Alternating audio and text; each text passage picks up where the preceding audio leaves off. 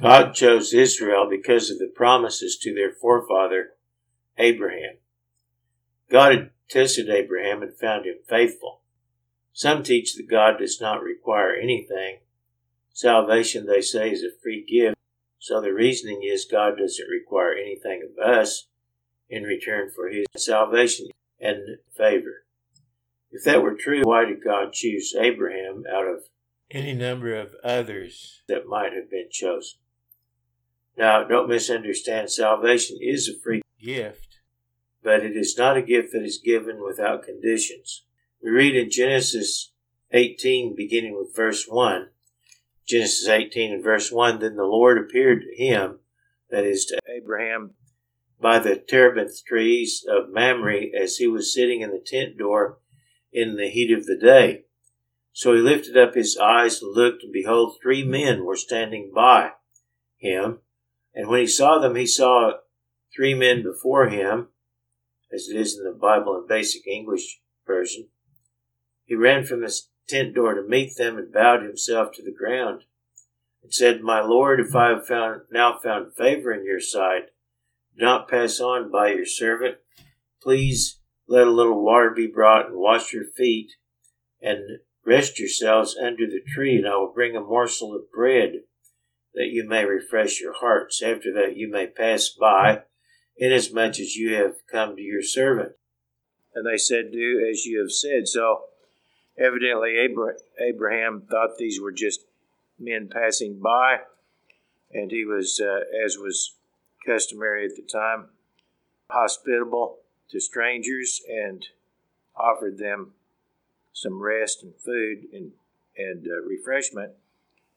And so Abraham and Sarah served these three men a meal.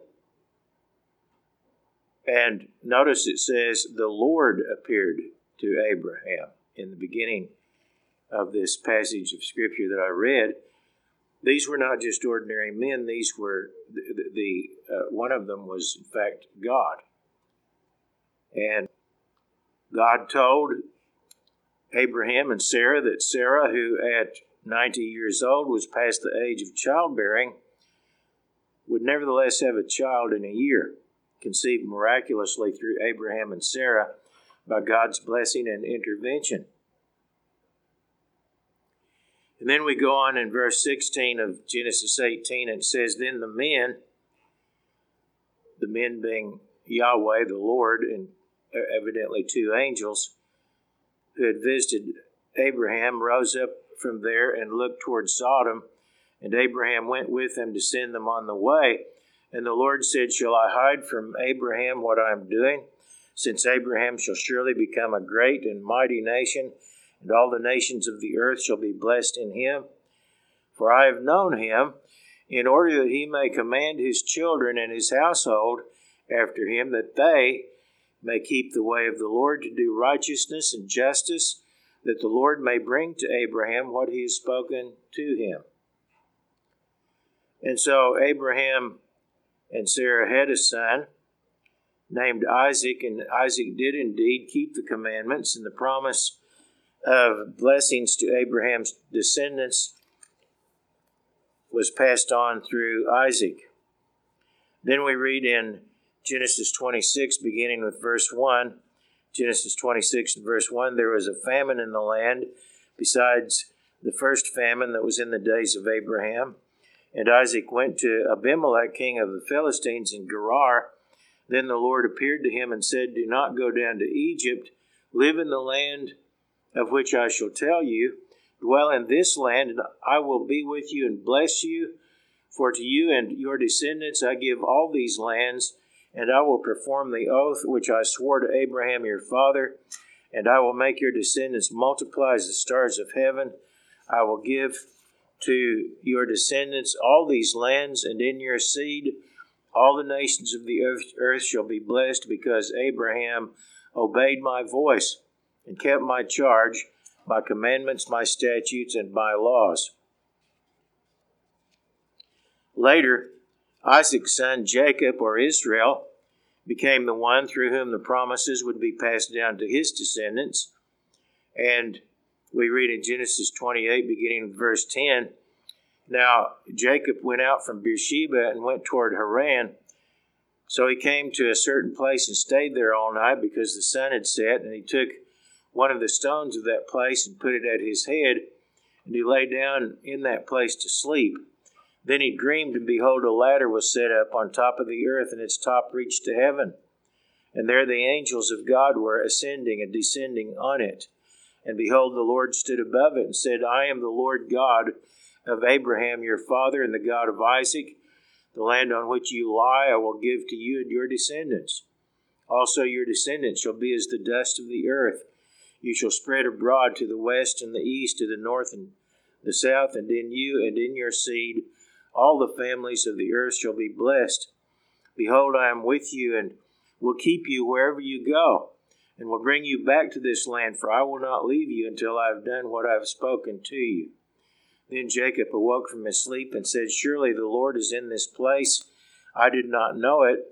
And he was afraid and said, How awesome is this place! This is none other than the house of God. This is the gate of heaven. Then Jacob rose early in the morning and took the stone that he had put it to, at his head, set it up as a pillar, and poured oil on top of it, and he called the name of that place Bethel but the name of that city had been Luz or Luz previously. Now, Bethel is Hebrew for house of God. That's where God had appeared to Jacob in this dream. Then we read in Genesis 35, beginning in verse 9. Genesis 35, verse 9. Then God appeared to Jacob again when he came from Padan Aram and blessed him and God said to him, Your name is Jacob, your name shall not be called Jacob any more, but Israel shall be your name. So he called his name Israel. Also, God said to him, I am God Almighty. Be fruitful and multiply. A nation and company of nations shall proceed from you, and kings shall come from your body. The land which I gave Abraham and Isaac I give to you, and to your descendants after you I give this land. Then God went up from him in the place where he talked with him. So Jacob set up a pillar in that place where he had talked with him, a pillar of stone, and he poured a drink offering on it, and he poured oil on it. And Jacob called the name of the place where God spoke with him Bethel. Bethel means, as mentioned, the house of God. God had appeared to Israel at Bethel, and thus it was named the house of God. In this sermon, I want to discuss the house of God and what God requires of those who build and dwell in his house. Many years after God spoke to Jacob at Bethel, God made a covenant with the descendants of Jacob, or Israel, as he was renamed and they were called the people of Israel, and God brought them out of bondage in Egypt. And God told them that if they would keep his covenant, which he which they had agreed to at Mount Sinai, they would be blessed.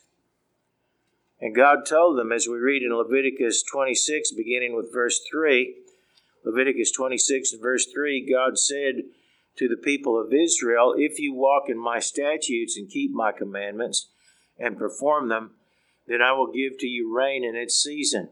The land shall yield its produce, and the trees of the field shall yield their fruit. Your threshing shall last till the time of vintage, and the vintage shall last till the time of sowing. And you shall eat your bread to the full, and dwell in your land safely. I will give you peace in the land, and you shall lie down, and none will make you afraid. I will rid the land of evil beasts, and the sword will not go through your land. Going on in verse 9, he said, I will look on you favorably. Now remember, this was contingent on them obeying God's laws. He said, I will look on you favorably and make you fruitful, multiply you, and confirm my covenant with you. You shall eat the old harvest and clear out the old because of the new. I will set my tabernacle among you, my tabernacle, my dwelling place, and my soul shall not abhor you. I will walk among you and be your God, and you shall be my people. I am the Lord your God who brought you out of the land of Egypt, that you should not be their slaves. I have broken the bands of your yoke, yoke and made you to walk upright. So God promised that contingent on them obeying his statutes and his laws, that he would make his home, his, his dwelling place with them. And he would walk among them and he would be their God. They would be his people. But God also warned them that, that if they were not faithful, curses would result, including subjugation to their enemies. He went on to tell them in verse 14 of Leviticus 26 If you do not obey me, and do not observe all these commandments, and if you despise my statutes, or if your soul abhors my judgments, so that you do not perform all my commandments, but break my covenant, I will do this to you.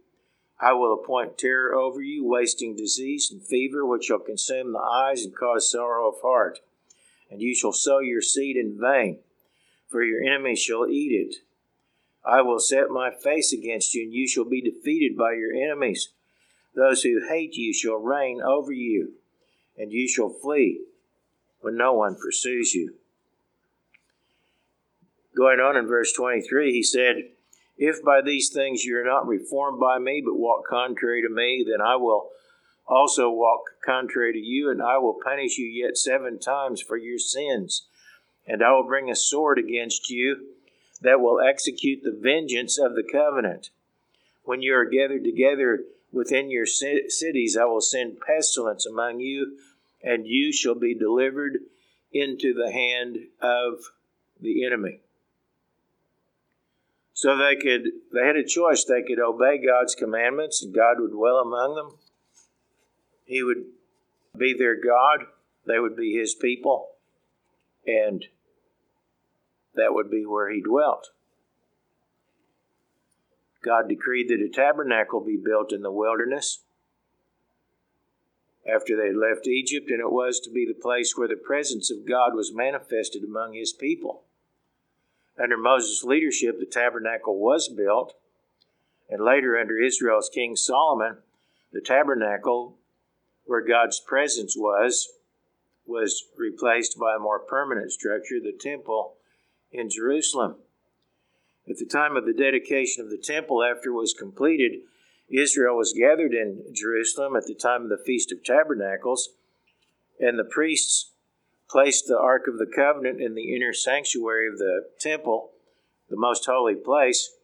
And when they came out, the Levites with singers, musical instruments, and 120 priests with trumpets began to, as it says in 1 Chronicles chapter 5, beginning verse 13, they began to make one sound to be heard in praising and thanking the Lord. It was then that the house of the Lord was filled with a cloud, so that the priests could not continue ministering because of the cloud, for the glory of the Lord filled the house of God.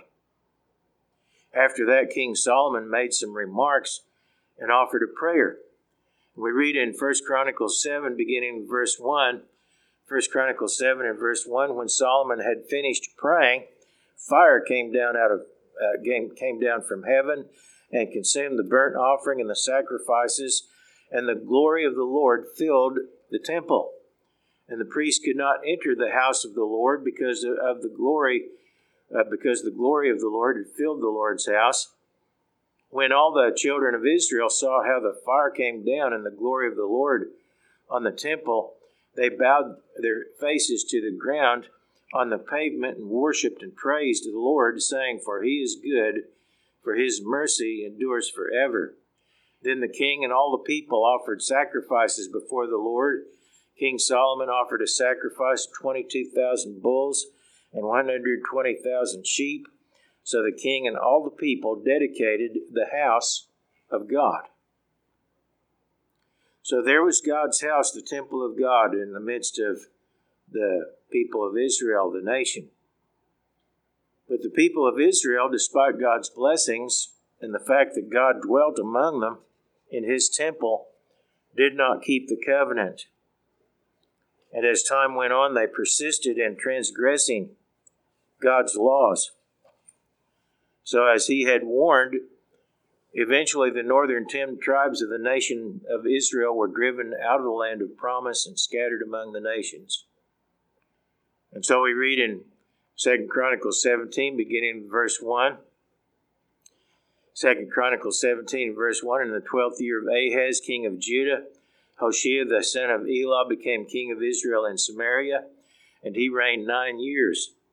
And he did evil in the sight of the Lord, but not as the, as the kings of Israel who were before him. Shalmaneser, king of Assyria, came up against him, and Hoshea became his vassal and paid him tribute money. And the king of Assyria uncovered a conspiracy by Hoshea for he had sent messengers to So, king of Egypt, and brought no tribute to the king of Assyria, as he had done year by year. Therefore the king of Assyria shut him up and bound him in prison. Now the king of Assyria went throughout all the land and went up to Samaria and besieged it for three years. In the ninth year of Hoshea, the king of Assyria took Samaria and carried Israel away to Assyria and placed them in Halah by the Habor, the river of Gozan and in the cities of the Medes. For so it was that the children of Israel had sinned against the Lord their God, who had brought them up out of the land of Egypt from under the hand of Pharaoh, king of Egypt, and they had feared other gods. Now, this invasion by the Assyrians was the final in a series of invasions of the northern kingdom of Israel by the Assyrians and this final siege concluded sometime around 722 to 718 BC. Scholars differ on the precise year, so there's some uncertainty about the exact year that the final siege ended and the people were, the last of them were taken into captivity, but it was sometime around 722, 718 BC. And then we read in 2 Kings 17, verse 15, and verses following, says, They, that is, the people of the kingdom of Israel, rejected his statutes and his covenant that he had made with their fathers, and his testimonies which he had testified against them.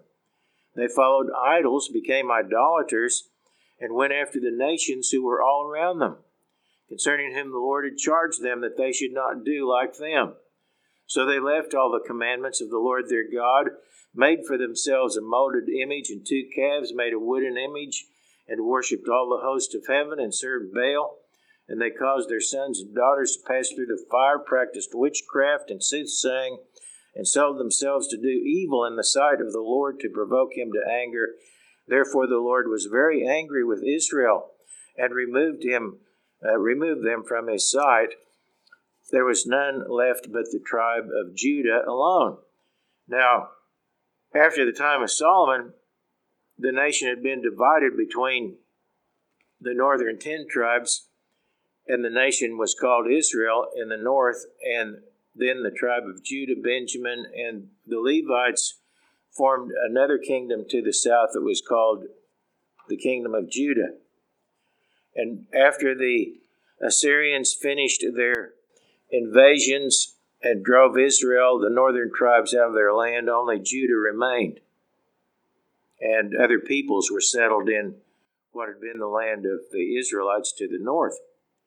But the people of Judah also fell into even greater sin and depravity, and they were driven out of their land about a hundred years later.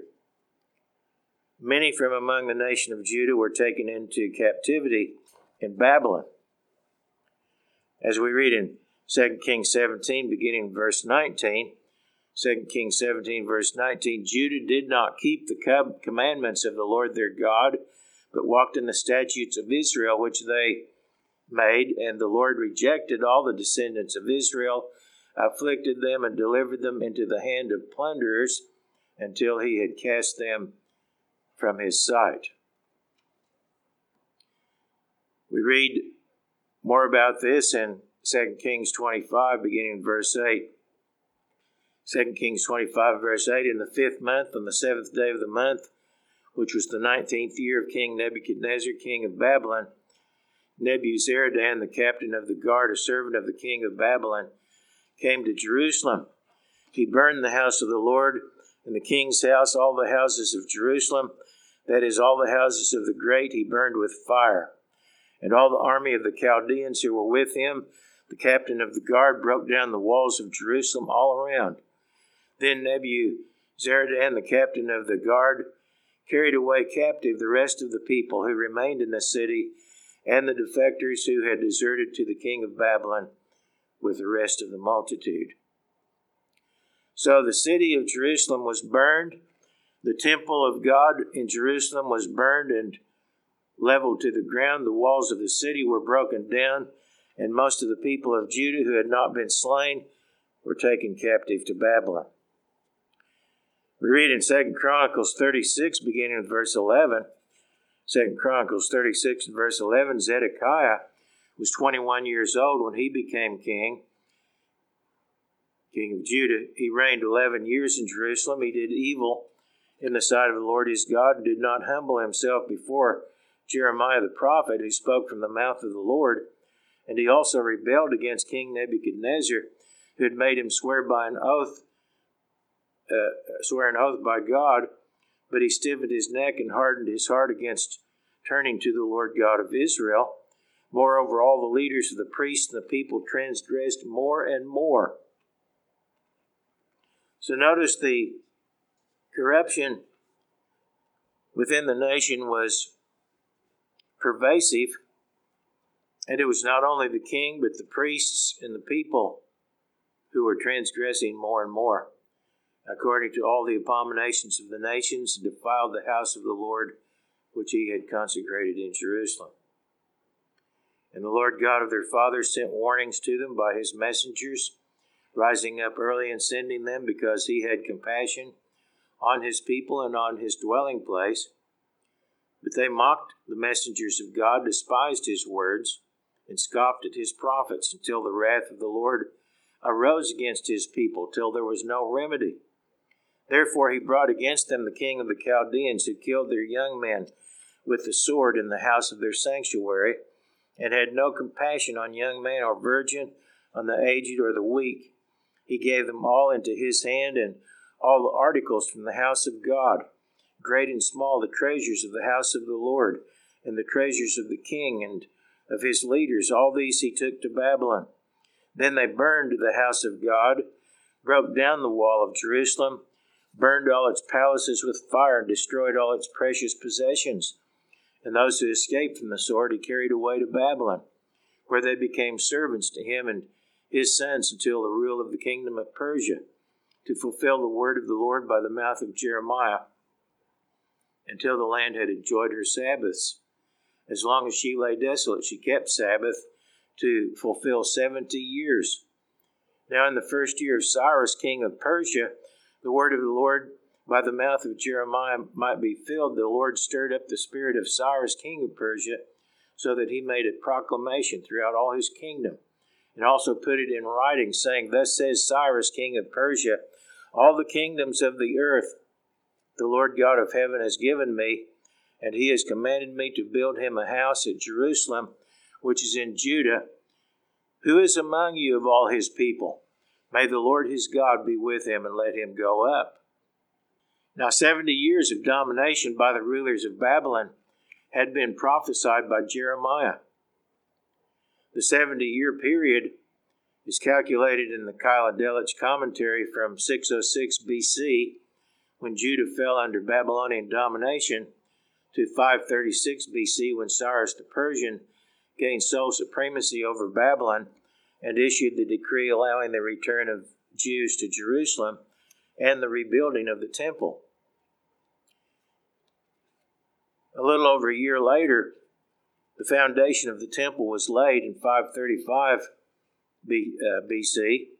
We read in Ezra 3, beginning in verse 8, Ezra 3 and verse 8, Now, in the second month of the second year of their coming to the house of God at Jerusalem, Zerubbabel the son of Shealtiel, Jeshua, the son of uh, Jozadak, and the rest of the brethren, the priests and the Levites, and all those who had come out of captivity to Jerusalem, began work and appointed the Levites from 20 years old and above to oversee the work of the house of the Lord.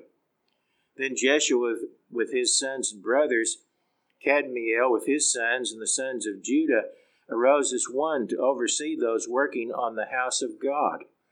The sons of Henadad with their sons and their brethren the Levites. When the builders laid the foundation of the temple of the Lord, the priests stood in their apparel with trumpets, and the Levites, the sons of Asaph, with cymbals, to praise the Lord according to the ordinance of David, king of Israel. And they sang responsively, praising and giving thanks to the Lord, for he is good, for his mercy endures forever toward Israel. Then all the people shouted with a great shout when they praised the Lord, because the foundation of the house of the Lord was laid. But after the foundation of the temple had been laid, there was interference from the Samaritans, the people to the north who had replaced the Israelites, who had been driven out, and the work stopped, not to begin again for 16 years. In 520 BC, with the encouragement of the prophets Haggai and Zechariah, the work began again. And the temple was completed in 516. Now it's interesting, not only that the uh, decree was issued from 70 years from 606 BC, but it, the temple was completed 70 years from the date that the temple had been destroyed by the Babylonians. So the temple was completed in 516, but the city would was not to be fully restored until decades later. During the period when the temple foundation had been laid, but no further progress was made, that period of about 15 years, the Jews in Judah did not prosper.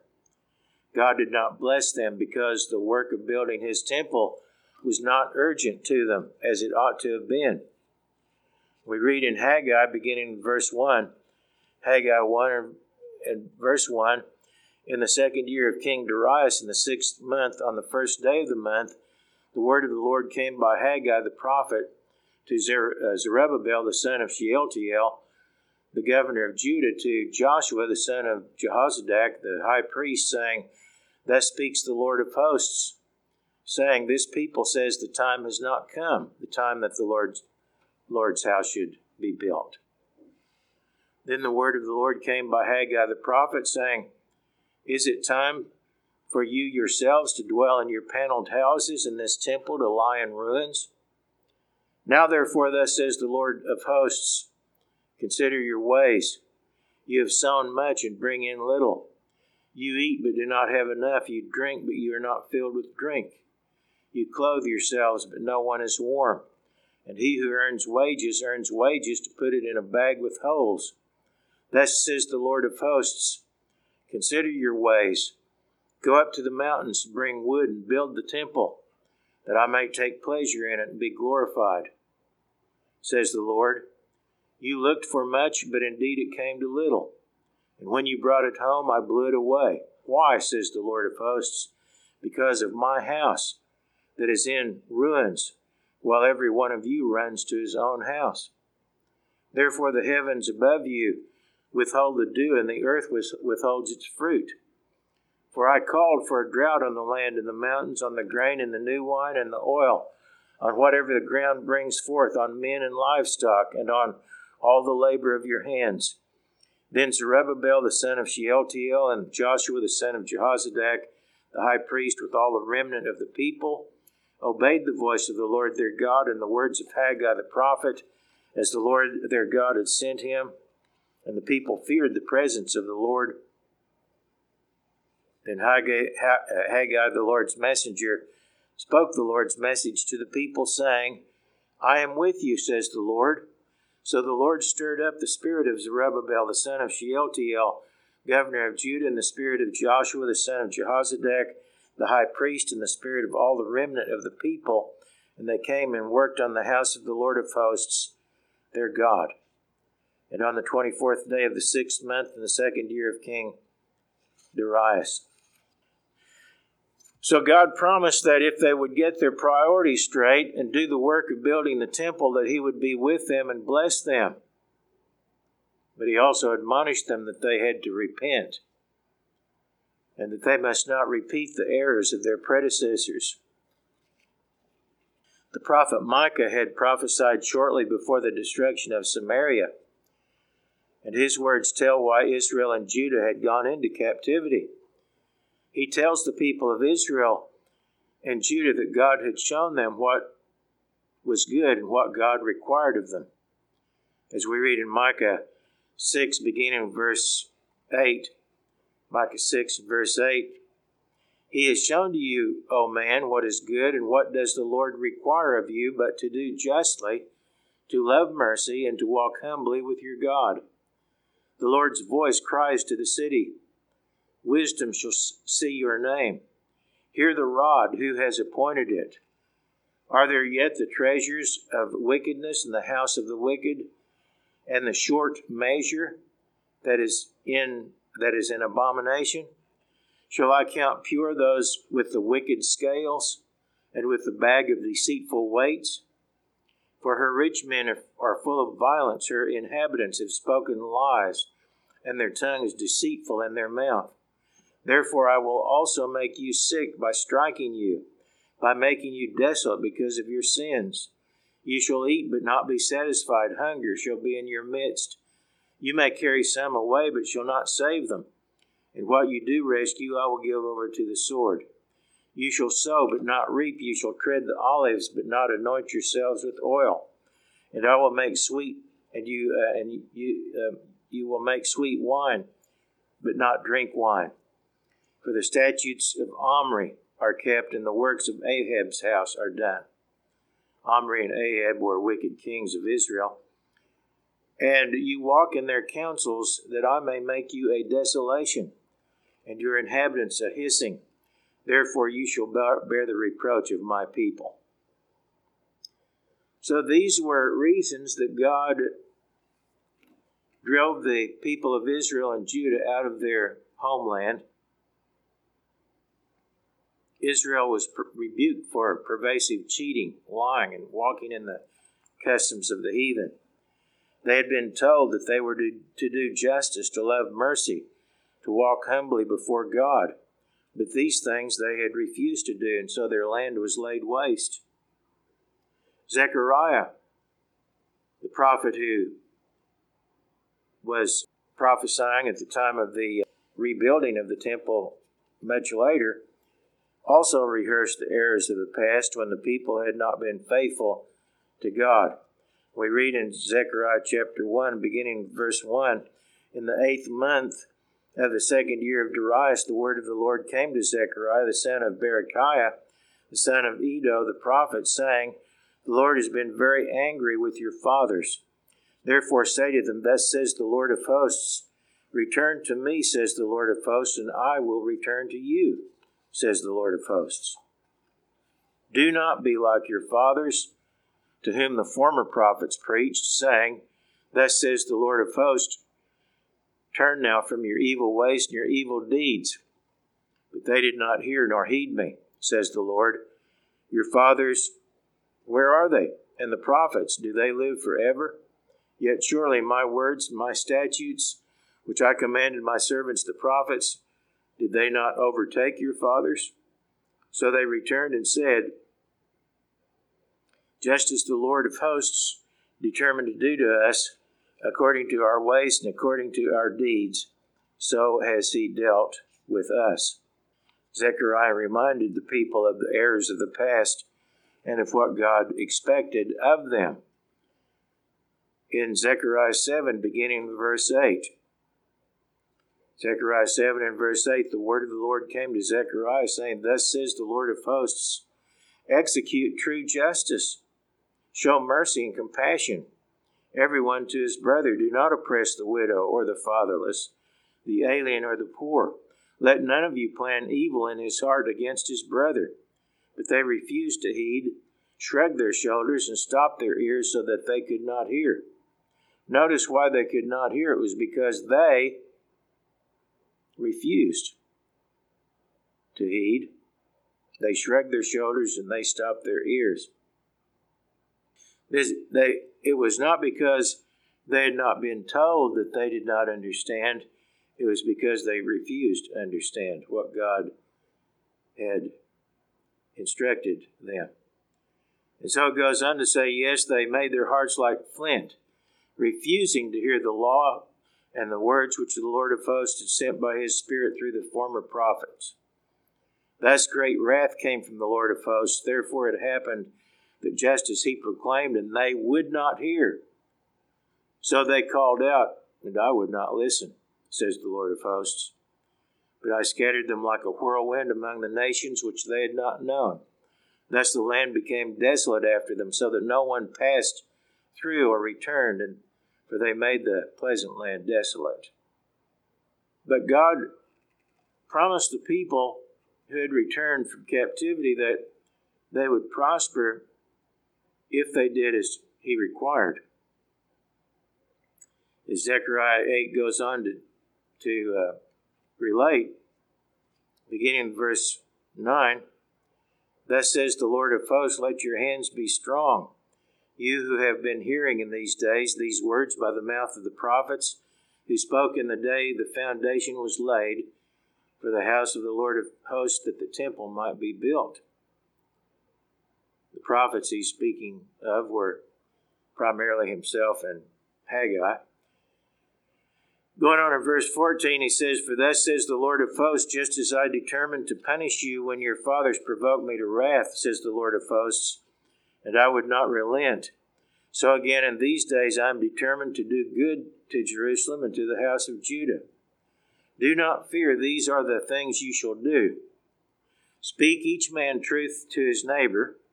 Give judgment in your gates for truth, justice, and peace.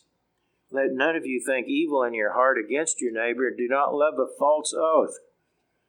For all these things are things that I hate, says the Lord.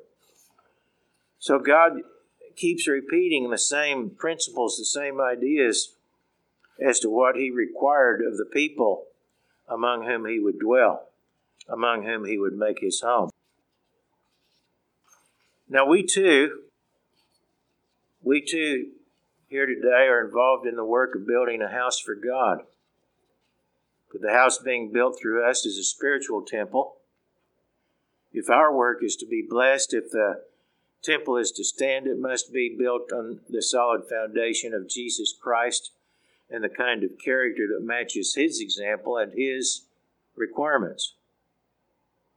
We cannot allow opposition to discourage us nor be distracted by the things of the flesh. We read in Ephesians 2, beginning in verse 19. Ephesians 2 and verse 19. Now, therefore, you are no longer strangers and foreigners, but fellow citizens with the saints and members of the household of God. Members of the household of God. Having been built on the foundation of the apostles and prophets, that is, their teachings and writings, Jesus Christ Himself being the chief cornerstone, He was the one who authorized or authored those writings of the apostles and prophets through his Spirit, in whom the whole building being joined together grows into a holy temple in the Lord, in whom you also are being built together for a dwelling place of God in the Spirit. So, we, that is the church of God, is the temple of God. It is God's dwelling place in the Spirit. Now, unfortunately, in the history of what is called Christianity by the world, men have sought to build on another foundation, a false foundation, a foundation of human tradition, a foundation of falsehoods. The Jewish leaders of Jesus' day had the temple in Jerusalem the place where God ostensibly was to dwell. They had the scriptures, but they had lost their way, just as the people in previous generations had done. It was in the temple that Jesus said to the leaders among the Pharisees, as we read in John 8, beginning with verse 44, John 8, verse 44, you are of your father the devil. Now, he was speaking in the temple of God in Jerusalem to leaders among the Jews, and he said, You are of your father the devil, and the desires of your father you want to do. He was a murderer from the beginning and does not stand in the truth, because there is no truth in him. When he speaks a lie, he speaks from his own resources, for he is a liar and the father of it. But because I tell the truth, you do not believe me. Which of you convicts me of sin? If I tell the truth, why do you not believe me? He who is of God hears God's words. Therefore, you do not hear because you are not of God. Their religion was impure. It had become a religion of human tradition that had superseded God's word. And in a in, in a similar way, the popular Christianity of the world is also a religion of false traditions and practices largely borrowed from pagan philosophy and religion that is contrary to God's Word. Erasmus was a brilliant man who was steeped in the popular Christianity of his time in the 15th and 16th centuries. Erasmus was aware of the corruption and many of the falsehoods that lay at the root of the popular religion. But he wrote to a friend, quote, piety requires that we sometimes conceal the truth. And he went on to say, perhaps we must admit with Plato that lies are useful to the people. That lies are useful to the people.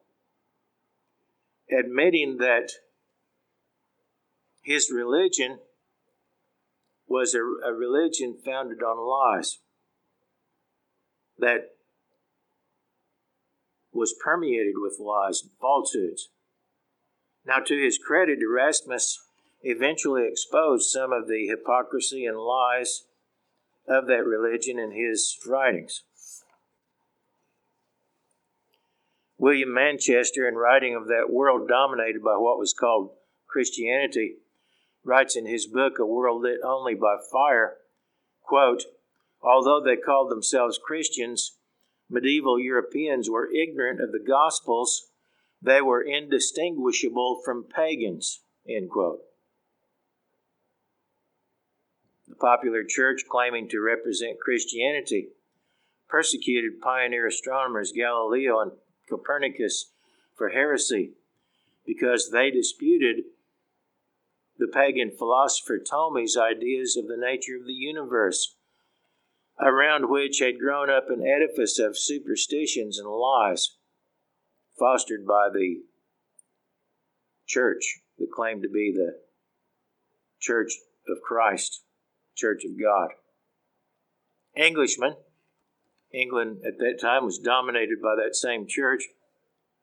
The English at that period were notorious for their false weights and Rome, the supposed capital of Christianity, the seat of men who falsely claimed to be the successors of the Apostle Peter, was widely regarded as the capital of sin, the capital of Christianity, the capital of sin.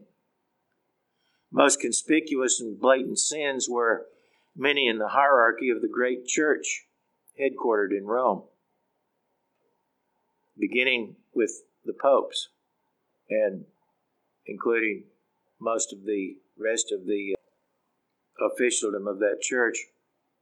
Common sins among them included hypocrisy, lying, extortion, murder, incest, adultery, fornication, idolatry, and a host of other crimes. These were sins that permeated that society, that permeated that church. Now, if God rejected the nations of Israel and Judah for these same types of sins, why would He not reject a church permeated with the same types of behavior? Paul wrote, 1 Corinthians chapter 3. 1 Corinthians chapter 3. For no other foundation can anyone lay than that which is laid, which is Jesus Christ. To build on that foundation means to build on His Word, the truth of Scripture, not flawed human traditions, which are a false foundation. Jesus said in Matthew 7 and verse 24, Matthew 7, verse 24, Therefore, whoever hears these sayings of mine, notice, whoever hears these sayings, his teachings, his word, and does them, I will liken him to a wise man who built his house on the rock. So, is God's church built on a foundation of sand or on a foundation that is solid, the foundation of God's Word? We collectively are the temple if we are part of the true church of God. The church of God, the true church, is the temple of God in the Spirit. God dwells in that church insofar as we yield to Him and do His will, as expressed in His Word. Ephesians 4 and verse 15. Ephesians 4 and verse 15, it says that we, the people of God's church, are to speak the truth in love, that we may grow up in all things into Him who is the head, Christ, from whom the whole body, joined and knit together by what every joint supplies, according to the effective working by which every part does its share, causes the growth of the body for the edifying of itself in love. This I say, therefore, and testify in the Lord that you should no longer walk as the rest of the Gentiles walk in the futility of their mind, having their understanding darkened, being alienated from the life of God because of the ignorance that is in them, because of the blindness of their heart, who past feeling have given themselves over to lewdness to work all uncleanness with greediness, but you have not so learned Christ. If indeed you have heard him and have been taught by him, as the truth is in Jesus, that you put off concerning your former conduct the old man, which grows corrupt according to the deceitful lusts, and be renewed in the spirit of your mind, and that you put on the new man, which was created according to God in true righteousness and holiness. Therefore, putting away lying, let each one of you speak the truth with his neighbor, for we are members of one another. Be angry and do not sin. Do not let the sun go down on your wrath, nor give place to the devil. Let him who stole steal no longer, but rather let him labor, working with his hands what is good, that he may have something to give to him who has need. Let no corrupt word proceed from your mouth, but what is good for necessary edification, that it may impart grace to the hearers. And do not grieve the Holy Spirit of God, by whom you were sealed for the day of redemption. Let all bitterness, wrath, anger, clamor, and evil speaking be put away from you with all malice, and be you kind to one another, tender hearted, forgiving one another, just as God in Christ forgave you. If we are God's church, if we are His temple, we are to reflect His character and proclaim His praises. 1 Peter 2 and verse 1 1 Peter 2 and verse 1, it says, Therefore, laying aside all malice, all deceit, hypocrisy, evil, and all evil speaking, or envy and all evil speaking, as newborn babes desire the pure milk of the word, that you may grow thereby, and if indeed you have tasted that the Lord is gracious. Coming to him as to a living stone, rejected indeed by men, but chosen by God and precious. And you also, as living stones, are being built up a spiritual house, a holy priesthood, to offer up spiritual sacrifices acceptable to God through Jesus Christ. Therefore, it is also contained in the Scripture Behold, I lay in Zion a chief cornerstone, elect, precious, and he who believes on him will by no means be put to shame. Therefore, to you who believe he is precious, but to those who are disobedient, the stone which the builders rejected has become the chief cornerstone and a stone of stumbling and a rock of offense. They stumble, being disobedient to the word to which they were also appointed. But you are a chosen generation, a royal priesthood, a holy nation, his own special people, that you may proclaim the praises of him who called you out of darkness into his marvelous light. Each member of God's church has his part to do in the business of building up the spiritual house of God, the dwelling place of his Spirit, the temple in which he dwells. So let's understand what God requires of us and do it.